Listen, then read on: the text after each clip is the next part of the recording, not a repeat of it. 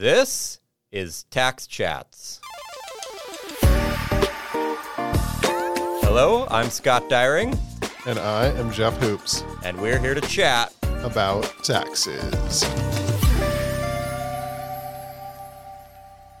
Hello again, and welcome to another edition of Tax Chats. I'm Scott Dyreng, professor of accounting at Duke University, and I am joined, as always, by my friend and colleague, tax museum curator, and professor extraordinaire, Jeffrey L. Hoopes at the University of North Carolina at Chapel Hill. Hello, Jeffrey. Hello. What's going on in the tax museum today? Nothing. It's a very. We have just a few dozen visitors at the time, so it's pretty pretty lonely here in the tax So it's, museum. it's a very normal day in the tax museum. Nobody's there except for Jeff Except for me, I guess. Yeah. and some uh, invisible, ghostly visitors. Yeah. Something like that. Okay. Well, Jeff, what do we have on on tap today? Yeah. So today we have with us Brian Alprin uh, to uh, ta- chat about sellable tax credits and tax credit markets. So, Brian, do you want to introduce yourself? Yeah, thank you, Jeff. Excited to be here. Uh, my name is Brian Alprin. I'm the managing director of renewable energy and sustainable technologies at Foss and Company. Uh, we're, we're an investment firm that specializes in tax credits, so we, we help large corporations primarily participate in these tax credit markets. So when you say Foss and Company, so I, I before we met, I vaguely think I'd heard of Foss. Like, how big is Foss and Company? Is like dozens of people, hundreds of people, thousands of people? Tell us a little bit about Foss. So we're about 45 people, um, but we have been around a long time. We've been around 40 years, just celebrating our, our 40 year anniversary. Um, we, were, we were small for a lot of our history, but we've been we've been growing rapidly for the last few years as um, the firm has been expanding into some new you know tax credit markets. Which uh, and so I've been leading the, the growth on the renewable energy side. Okay. So, so you mentioned you are in the tax credit market. First of all, uh, remind us what a tax credit is, and then some examples of the tax credits you deal with, and then we'll go get into like uh, selling them and how that works. Yeah, sure. So a tax credit is essentially a provision that reduces a taxpayer's final tax bill on a dollar for dollar basis. So it's a bit different than a deduction or an exemption, which reduce your taxable income. This is an actual, you know, direct reduction in your in your tax bill. Um, so the types of tax credits we focus on are really any tax credit that's that's inter- interesting for an institutional investor. Um, you know, like I said, renewable energy tax credits have been very popular lately. Uh, we also do a lot in the real estate space. Uh, not, not as much affordable housing tax credits. That, that that tax credit has become very popular with banks for reasons other than just tax. They they do those for what's called Community Reinvestment Act credits. So they get sort of kudos points from the regulators for participating in that market. Um, we do a lot of historic tax credits, which is the preservation and rehabilitation of historic buildings. Uh, and then we also broker state tax credits around the country. We have something like 35 active funds in different states where we're brokering state credits. Okay, so I have a couple questions about what you just said there. This is um, already like lots of things popping up. One thing you said is we deal. So, so okay, let's back up. Everybody hopefully knows what you just said is really important. A credit reduces your tax bill dollar for dollar as opposed to a deduction, which just lowers your income and then saves you whatever your tax rate is. So credits are amazing because they give you like bigger tax bills. And then you say you basically deal in credits that are interesting to institutional investors. What makes a credit interesting to an int- institutional investor? Well, you know, I mean, there's the obvious sort of risk and return, right? So is the is is it a, a low risk tax credit, um, and is are they able to get it at a price that is you know interesting in terms of what that implies as a return? Um, but you also need scale, you know. So if there, there's some credits out there where a state might set up a program and they say we're going to do three hundred thousand dollars a year of these credits or something like that. That's you know for an institutional investor just doesn't move the needle. So they're looking for um, you know markets where they can deploy large dollars in a low risk fashion um, and, and, generate you know some kind of positive return that's attractive. So um, you know for example, renewable energy it's uncapped, unlimited tax credit. So there's you know billions of dollars a year of these credits. Um, pretty low risk uh, from our perspective, and you know can be very high returns. Talk, talk about the things that create risk Is this like, are you talking like regulatory risk? Is this like the government might change its mind? Is that the kind of thing that we're talking about? And I, and I also asked with with one is let's pick a very specific tax credit. So like, tell us about a very specific tax credit, exactly what you have to do to earn it, and then tell us about like why there would be risk in that. Yeah. So let's use let's use solar tax credits, the investment ITC investment tax credit um, as an example, um, which is you know we, we've done a lot of those over the years. So the you know, one of the things that's attractive about these ITCs for solar and some other renewable energy property is it's the last federal tax credit that's a one year credit, meaning you, you get your credit all up front the first year. So as opposed to many of the real estate credits, you get you get a stream of credits over time. But the the uh, you know returns on an IRR basis for these can be like you know infinite because you're you're getting your credit basically instantly up front the the risks involved, you know, traditionally the IRS, you know, in order to be eligible for these tax credits, they they wanted you to be a true partner in the deal and have a certain amount of risk. Um, so, you know, to be respected as as a true partner in the deal, essentially you have some upside and downside in the in the actual solar project itself. So you're not just buying a tax credit. Um, you are investing in a in a renewable energy project that's generating tax credits, and you actually have some amount of risk in that deal. So that that's the type of risk we're talking about. And so a lot of what we're doing is structuring these transactions so that they're taking the right amount of risk to be eligible for the credit, but also mitigating risk where we can. And you know, you end up with, and then also optimizing for the tax benefits. So in general, you know, on, on risks on a on a you know solar power plant a lot of the risk is development and construction, you know, getting to the point where it's actually operating. We're generally not taking that risk. We're generally putting our first dollars in when it's built. Um, but uh, so we'll, we'll typically in a, in a, in a common structure, we might be putting in 20% of our money once the project is reaches what's called mechanical completion, which means that it's it's physically built. The panels are out in the field somewhere. You can have an engineer go tell you that it was built as designed. Do we have that money at risk for a period of time before the project is actually turned on and fully operational. And that's that's by design. The IRS wants us to have that 20% in. Um, once it's fully turned on, operational, synchronized with the grid and generating electricity, that's generally when the tax credit itself is generated. So tax credit gets generated. Um, that's the majority of our return is we get allocated that tax credit. We then sometime soon thereafter put in the remainder of our capital, the other 80%. um, the IRS requires us to stay in the deal for at least five years, which is a five year compliance period. During that five years, we're receiving depreciation benefits, we're also receiving um, a small amount of cash flow in the form of what we call a preferred return. So essentially a, a priority position in the cash waterfall over the five year period. And then after the five years, we, we exit. And so we have a, you know, sort of pre-negotiated exit um, so those, those are kind of the, the, the, pieces of return. It's primarily a tax credit, but we're also getting depreciation benefits, cash flow, and then a buyout at exit. And okay, so mm-hmm. so so will you help me understand the uh, all of the different parties to this deal? Okay, so there is there is somebody who has a lot of income that they want to uh, that, that they're going to have to pay a lot of tax on, but they want to get rid of the tax. So that's why the tax credits are appealing to them, and that's the the entity that you're talking about here, where you're going to help them, right? That's the institution. Okay, they're a partnership. They're they're in a in this deal with other entities.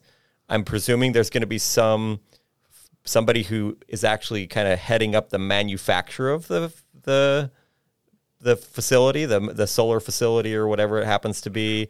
Like who else is involved? What other entities are involved?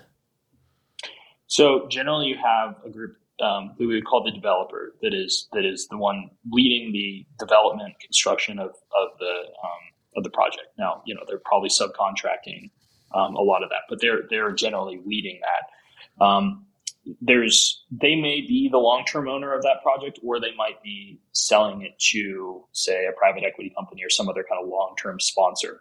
But somebody is going to be the long term owner of that project, and they they are the ones that generally are our partner um, in this partnership where you know once the project reaches construction completion, uh, you know we're we're in a partnership with whoever that long term owner is going to be.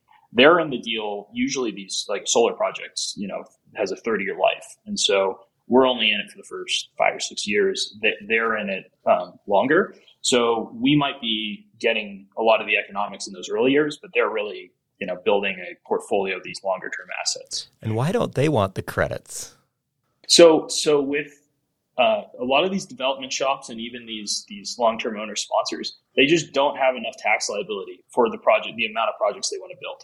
You're talking about, you know, lots and lots of tax credits being generated by these these projects. Um, and so they end up, yeah, I mean, certainly they, they often take a little bit to, to manage their own tax liabilities, but it's a small fraction of the overall portfolio they're trying to build. They quickly run out of tax liability. And so there are some developers out there that are, you know, what we call tax efficient, where maybe they have an owner that has a significant tax liability and they just kind of absorb those internally. But the majority of the developers in the country yeah, sort of like real estate developers. They don't they, they have a lot of other you know tax benefits, um, and so they're they're not paying a whole lot of taxes relative to the amount of projects they want to build. So is it, is it just a, a, mismatch in timing in that they eventually will have the tax liability over the 30 years as they collect you know money from the electricity that they're selling, and that the tax credit all comes in year one, the income's over 30 years, and because of that timing mismatch, it's just kind of a time value money question. Is it really the case that the credits would offset all of the income that will ever be generated excuse me, ever be generated from the solar farm. I suppose you could say it's a timing mismatch, but I mean, it's also a, a space of rapid growth, right? So, so they're, they're, they're, you know, if you think about that portfolio that they may own that's generating income, um, usually that income level is, you know, relatively small real, you know, for the, the, the growth of the amount of projects that they're trying to build the next year. So, you know, they, they could use a little bit, but, um, because the space has been growing so rapidly, I think you know that, a lot of these groups don't have huge operating portfolios relative to the amount of new construction they're trying to do. Okay, so when we think about these different parties, there's like the developer, there is the investor that has a lot of tax liability that they want to offset. There's going to be like the end consumer who consumes electricity that comes from the solar, you know, project, whatever it is. Who's better off because of these tax credits? Like, does the the rich investor are they winning because they have a lower tax liability, or is it just a way for the developer to attract cheaper financing, which then makes the developer better off because they got cheaper financing? Or are all of those savings ultimately passed on to like the, you know, uh, end user who buys electricity who now gets to buy electricity for a lower price than they otherwise would have? Do you have any feel for that? Yeah, I mean, I think all parties win to some extent. You know, I would say that this is a government subsidy into a, into programs where you know the government is looking to help stand up some of these newer technologies, help promote growth in these industries, um, rather than just providing cash grants, which we've seen. So there was what was called the 1603 grant, which um, the Obama administration rolled out for renewable energy when there's you know we had a recession, and so there was a fear that in a recession, there's not going to be as much tax liability. And so these tax credit markets would freeze. So they came out with a cash grant system. And, you know, it was effective in keeping the market moving, but it also created, you know, situations where you, you know, I think you have a, a higher risk of fraud when you don't have a sort of third party private sector like large corporation involved kind of clearing the market. So I, the, the reason the government likes these, these tax credit programs in part is it, it, makes their capital more efficient, you know, in terms of you've got a, you're, you're, putting the private sector to work in due diligence in these projects and making sure these developers are being honest about the costs involved, et cetera. Um, because, you know, ultimately that, that corporation is taking some amount of risk.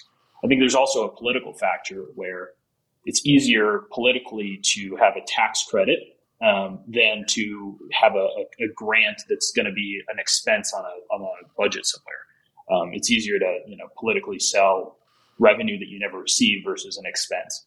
So it, it, has been a favored way for the government to subsidize some of these markets.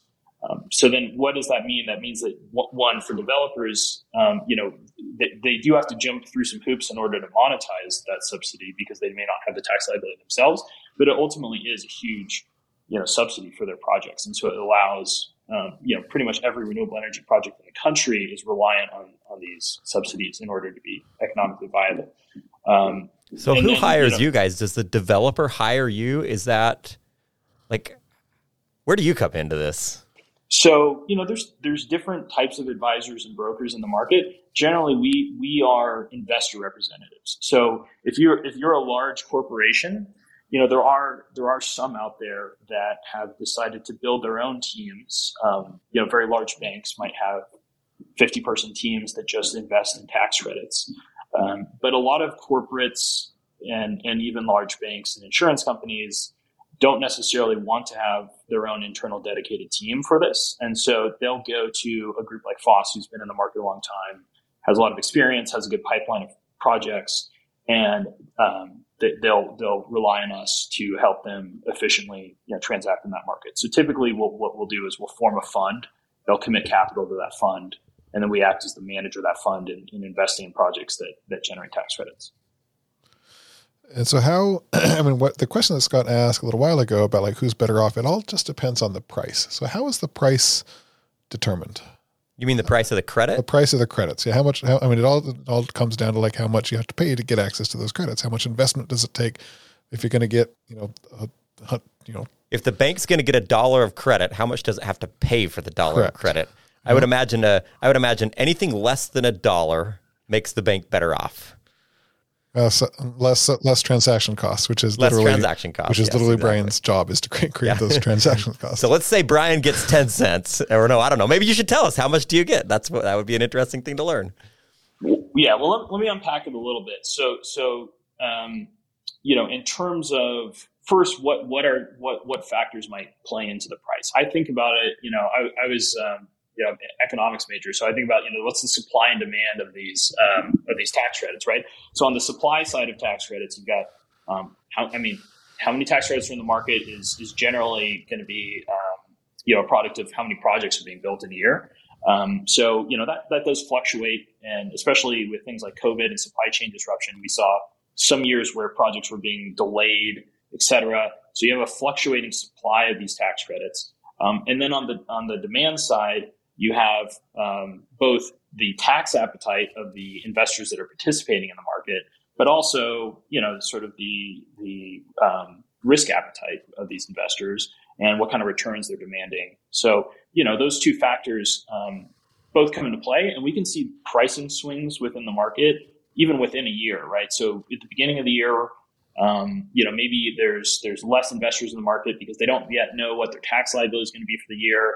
They haven't really committed yet and all these you know um, developers are, are, scrambling to get projects done quickly. Um, and then you know you get to the end of the year, and all of a sudden there's not very many projects left in the market, and but you know suddenly investors realize, oh, we had a way bigger tax liability than we thought we were going to be. We'd love to pick up some more credits. So you can have some some some fluctuations, um, you know, just based on those kind of fundamentals. But um, you know, to give you an example, for a solar tax credit in the let's let's talk about the kind of traditional before the IRA, before transferability, um, where you had to take some amount of risk in the project and you were picking up a certain amount of depreciation and cash flow, because you were getting those additional pieces like depreciation and cash flow, you were typically paying more than a dollar actually for a dollar tax credit. So you might be paying, you know, dollar ten, dollar fifteen, dollar twenty for um, for that dollar tax credits, and and the price somewhat varied based on how much cash flow are you receiving and how much depreciation are you receiving. So they, we'd often talk in terms of what's your, your ROI, your return on investment for that, that tax credit when you factor in those other benefits. Um, so, you know, I would say generally uh, it ranges in terms of um, what segment of the market you're talking about, kind of risk level, et cetera. But, you know, I would say from high single digits to, you know, mid to high teens even in terms of returns on, on these projects, depending on kind of what segment of the market you're in and um, what what risk tolerance you have. I see. So you're you're really selling them a package deal. You're saying you're going to get a credit, which is worth say a dollar, and you're also going to get some depreciation deductions, which are worth however much those deductions are multiplied by your tax rate, which might be like thirty cents or something like that. And you're also going to get some cash flow, which is almost like a lease payment for the fact that you own a little slice of this project or something like that. Take all of that into account. You're going to pay X dollars for that, and you're going to get X plus somewhere between maybe say 10 and 15% in return. Yeah, yeah, I think that's that's a fair representation. And and I said that was sort of pre-IRA because what the IRA has changed, the Inflation Reduction Act has changed, is for the first time with transferability, you no longer have to go into that more complicated partnership structure where you're getting depreciation and cash flow. You can now say, I just want to buy the tax credit. And so in that world, um, yeah, yes, you're probably buying it for a discount.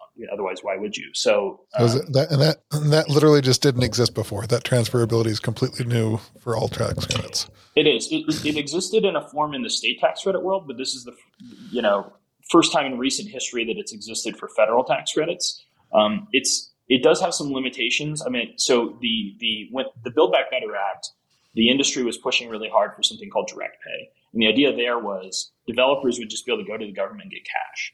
Um, they wouldn't need the tax credit markets. Um, so that didn't that didn't happen. What when and I think the transferability was sort of like a middle ground that the government came up with of like, okay, we we recognize that the renewable energy industry has a lot of growth ahead of it and there's a lot of tax credits that are going to be generated and so we need some some way to bring new investors into the market to make sure we're supporting that growth and so transferability was meant to uh, i think you know maybe make it easier to participate in this market and more attractive for some. Now did the did the kinds of people who do what you do if i was just guessing i would guess they were against transferability. Is that true?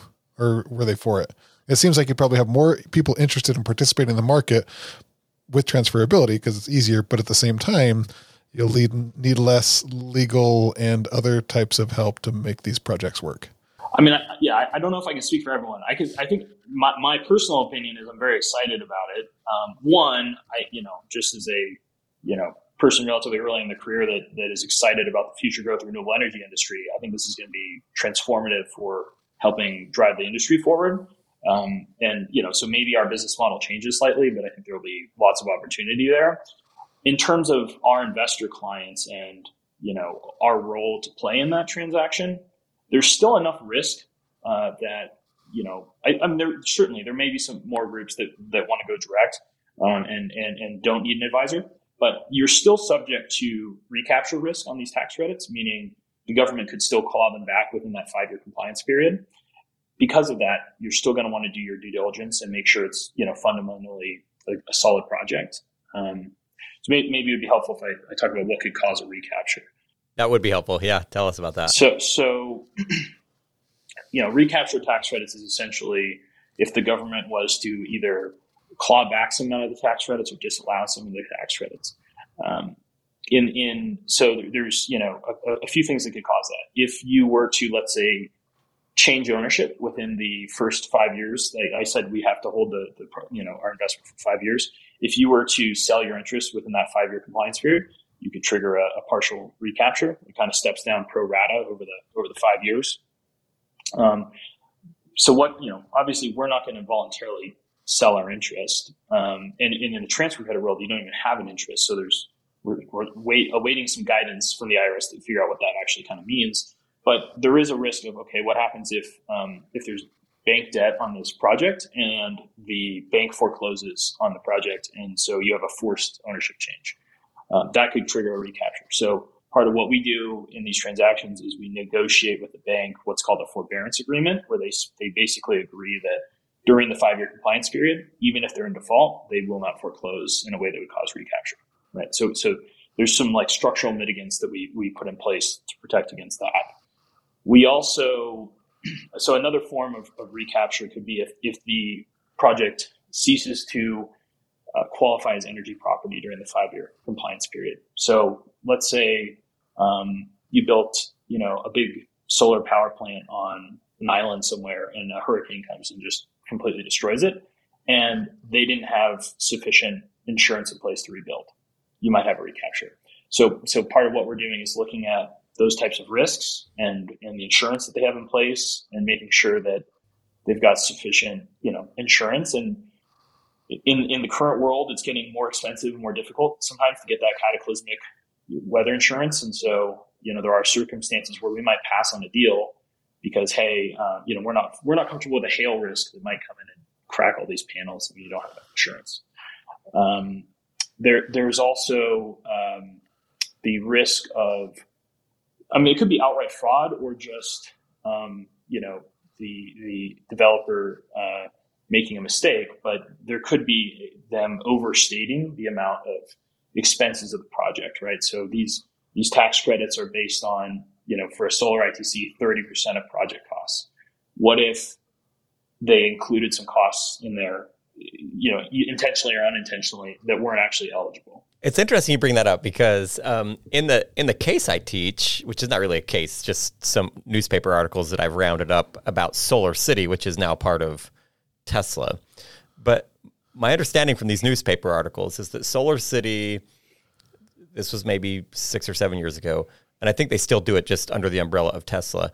They would go to people's homes, install the solar panels on the homes, but Solar City would still own the solar panels, and then the homeowner would pay lease payments to Solar City. Solar City would get the depreciation deductions and they would get the tax credits. But because Solar City didn't have any income, they would basically either get a third party person like what you're talking about or somehow bundle up all of these different solar panels and then essentially they're selling off the credits in exactly the way that you're talking about to Wells Fargo or to whoever it is that you know needs the credits. But there is a study that exists which is quite fascinating which shows that the price of solar panels installed on the roof when Solar City installs them is significantly higher than the price of solar panels installed on roofs when they're installed by a third party and owned by the homeowner, which suggests that Solar City is inflating the value of the solar panels um, so that they can get bigger tax credits so that they can sell them. And that's, I think, exactly what you're talking about. It's basically saying, yeah, as as the the developer has an incentive to keep the costs high because the credit is 30% of the cost. If the co- that makes the credits worth more that lets them sell them for more. That creates like basically more money in this pot of tax gold that the parties get to split up in the contract.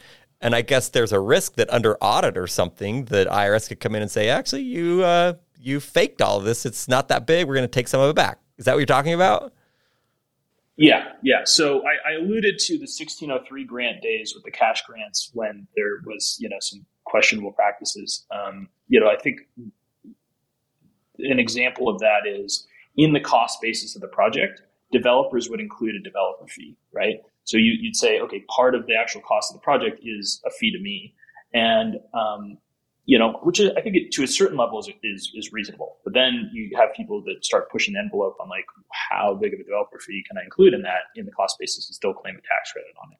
Oh, but their their developer fees have got to be really really big, right? I mean, huge tax credits. That's amazing. Got thirty percent markup on everything you're yeah, doing. Right? Exactly. yeah. So so so you had then some pushback on that. So the industry moved away from that that structure of including the developer fee but they they've they've come up with an, a sort of an alternative structure which we call a uh, step up of the tax rate amount. And essentially, what they do is they take the let's say it costs you hundred dollars to build the project. Um, you you take that hundred dollar you know cost and you you know essentially sell it to um, a, typically a, a, joint venture that's you know maybe an affiliate of the development company and a long term sponsor, and you sell it at a price that's that's supported by an appraisal uh, a fair market value appraisal, and maybe that appraisal says it's worth 120. Um, now you get to claim tax credits on 120, on 100. And so the appraisal, I'm assuming, would be based somehow on the future cash flows that would be generated by the power that's generated through this solar project or something like that. Yeah, exactly.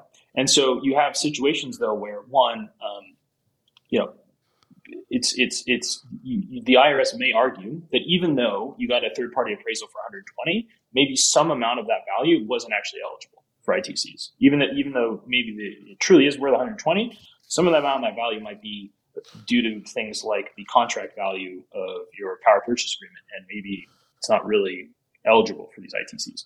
And the industry has continued, I think, to kind of push the boundaries on what that what's an acceptable step up, right? So, um, you know, 120, 130, you know, I, we've seen we've seen 250. I mean, it's like where where is the where is the boundary, right? And and so sometimes we're we're turning down deals on the basis of that that risk. Um, we also there is tax credit insurance out there, so you can get insurance on that specific risk. Um, so all that said, though, that risk still exists in the transferable credit world, and I think that in some ways it might it might be a greater risk if there's potentially people are cutting corners in the due diligence and not paying as close of attention to these appraisals and the cost of these projects. You might see that that, and, and I think that's unfortunate because these these projects can be very low risk if done properly, and it's probably you know short sighted in the industry to you know if if an, if an investor gets burned in a big way on this, it could really you know cause um, a lot of the tax credit investors to exit the market. So you know we're really trying to help take investors into these low risk, properly structured projects, and so and, and there's still a demand for that even in the, the transferable credit world. So I want to talk about one more thing. So, um, so you talked about the Inflation Reduction Act changed the nature of tax credits. Some of them are now transferable. You know, there's new credits that are now transferable, but it also did another thing, which was give us a new corporate level tax. So we have this corporate alternative minimum tax, the tax on book income. We that's like one of Scott and I's favorite things to talk about. We talk about it all the time. So how would that come into play? It seems like there might be two different things. You have now more tax that you might want to offset with credits, which could mm-hmm. change the market in that way. But also, if you offset any tax with credits, if they're not an adjustment, then you might just have to pay that back because you are under the 15% for the corporate alternative tax. So I guess the first question is, are most of these credits adjustments such as you're not going to just have to repay them anymore? More? And then also, what do you think it will do to the market for tax credits to have this kind of completely new tax? Well, I mean, I'll, I'll, caveat this with saying I'm, you know, not not a tax expert per se. So you should talk to your your accountants. Um, and and uh, you know, there's I think it gets very complicated as you start to delve in this, and there is still some unknowns. But and by the way, they need to talk to a real accountant, not Jeff or I, because we also don't know what we're talking about. But yeah. um, but you know, I think so. I look at it as um, you know, we, we have in the Inflation Reduction Act, there was a lot of things that are going to expand the amount of tax credits in the market and, and the need for these these tax credit investors, right? So just just the existing technologies like solar had their tax credits significantly increased and extended. And then you have whole new technologies that now qualify for tax credit, like standalone battery storage, um, electric vehicle charging infrastructure, even things like you know nuclear. Um, so they're and, and, carbon capture and, and, green hydrogen. The list goes on. There's, there's a long list, and so um, you know, what was a $20 billion industry, uh, approximately of, of, tax credits a year, we're expecting will grow to 150 billion plus. Um, so that's a lot of growth every every single year. Yeah. So how do you get from the difference between 20 and 150? If I do my calculations correct, is 130. So 130 per year. I thought that the Inflation Reduction Act scored. I mean, the spending side scored at like 300 billion. So do you think that they? And actually, I've heard suggestions that this might be the case that they just way underestimated the amount of tax credits they're going to get sold? Yeah, I mean this this might be a controversial opinion, but I think so. Yeah, but but by like a lot, it could be that over the two year window it's three hundred as opposed to over the ten year window. I think some of these technologies there's a ramp up period. Things like carbon capture, green hydrogen, nuclear. It'll take us a little while to get there, but within that ten year window, I think we're going to get to that point where you know we're talking, you know, hundreds of billions of a year. Of, of tax credits a year. Yeah. I mean, that's this is one of Jeff's one of Jeff's favorite things is to talk about scoring because he kind of thinks that the government, when they score, just sort of licks their finger, uh, sticks I mean, they, it up in they, the air. There's, a, there's some and, estimation, right?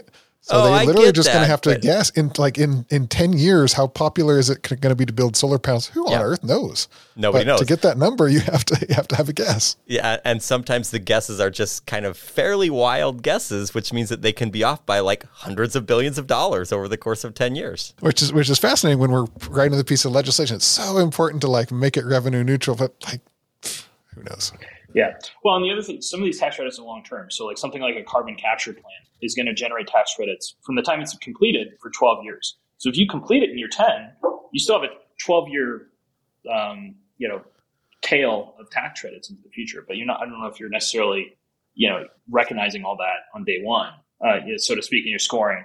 Yeah, um, I think some of yeah. that's intentional. There are some of these things that are done over 11 or 12 years with the intention to keep them outside of the scoring window.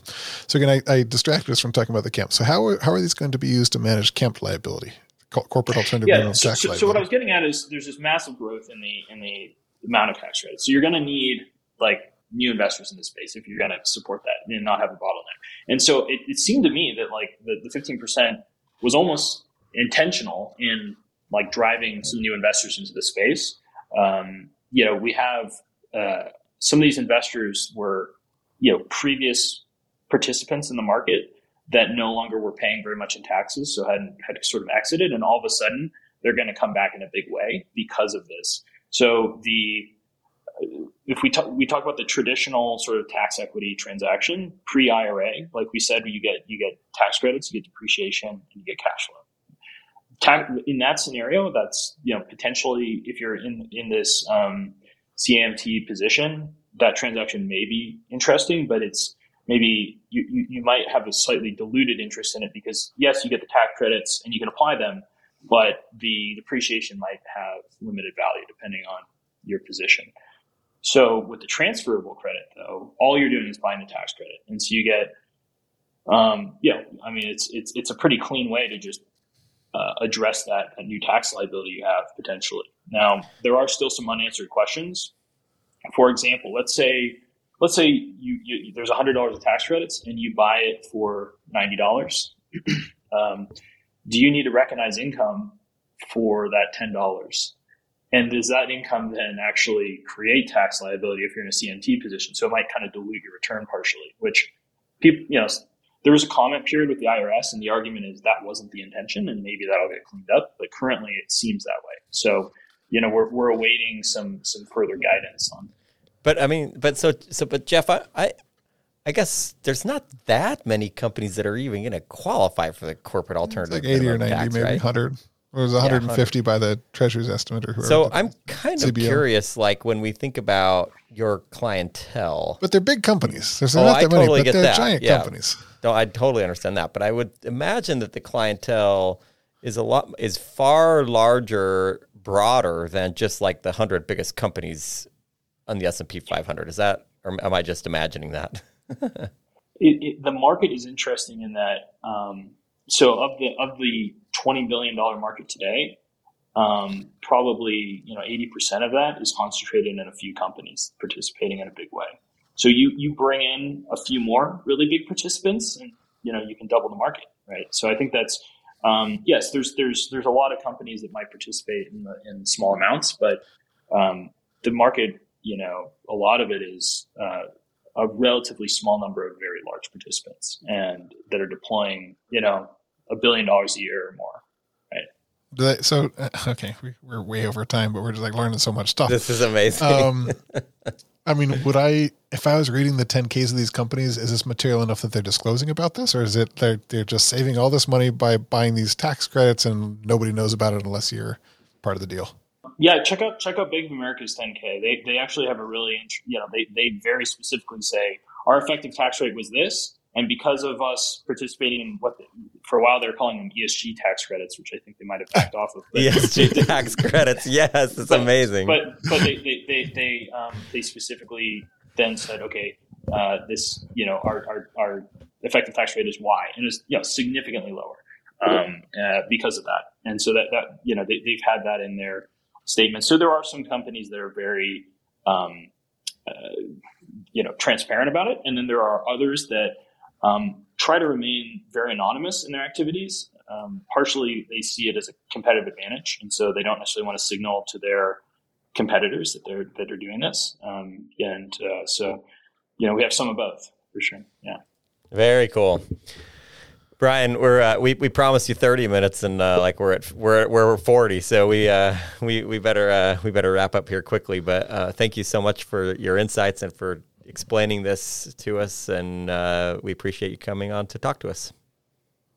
Yeah, thank you guys. I, I could talk about this all day, so I, I appreciate the opportunity to to, to chat. And um, yeah, I'm, I'm uh, very excited about this. So um, excited to, uh, spread the the knowledge. All right. Well, I'm, uh, as always, Scott Dyreng, professor of accounting at Duke University, your host, and joined by my co host, Jeff Hoopes at the University of North Carolina. And our guest today has been Brian Alperin, who is managing director of renewable energy and sustainable technologies at Foss and Company. Thank you for joining us. We'll chat with you next time. Goodbye. Goodbye.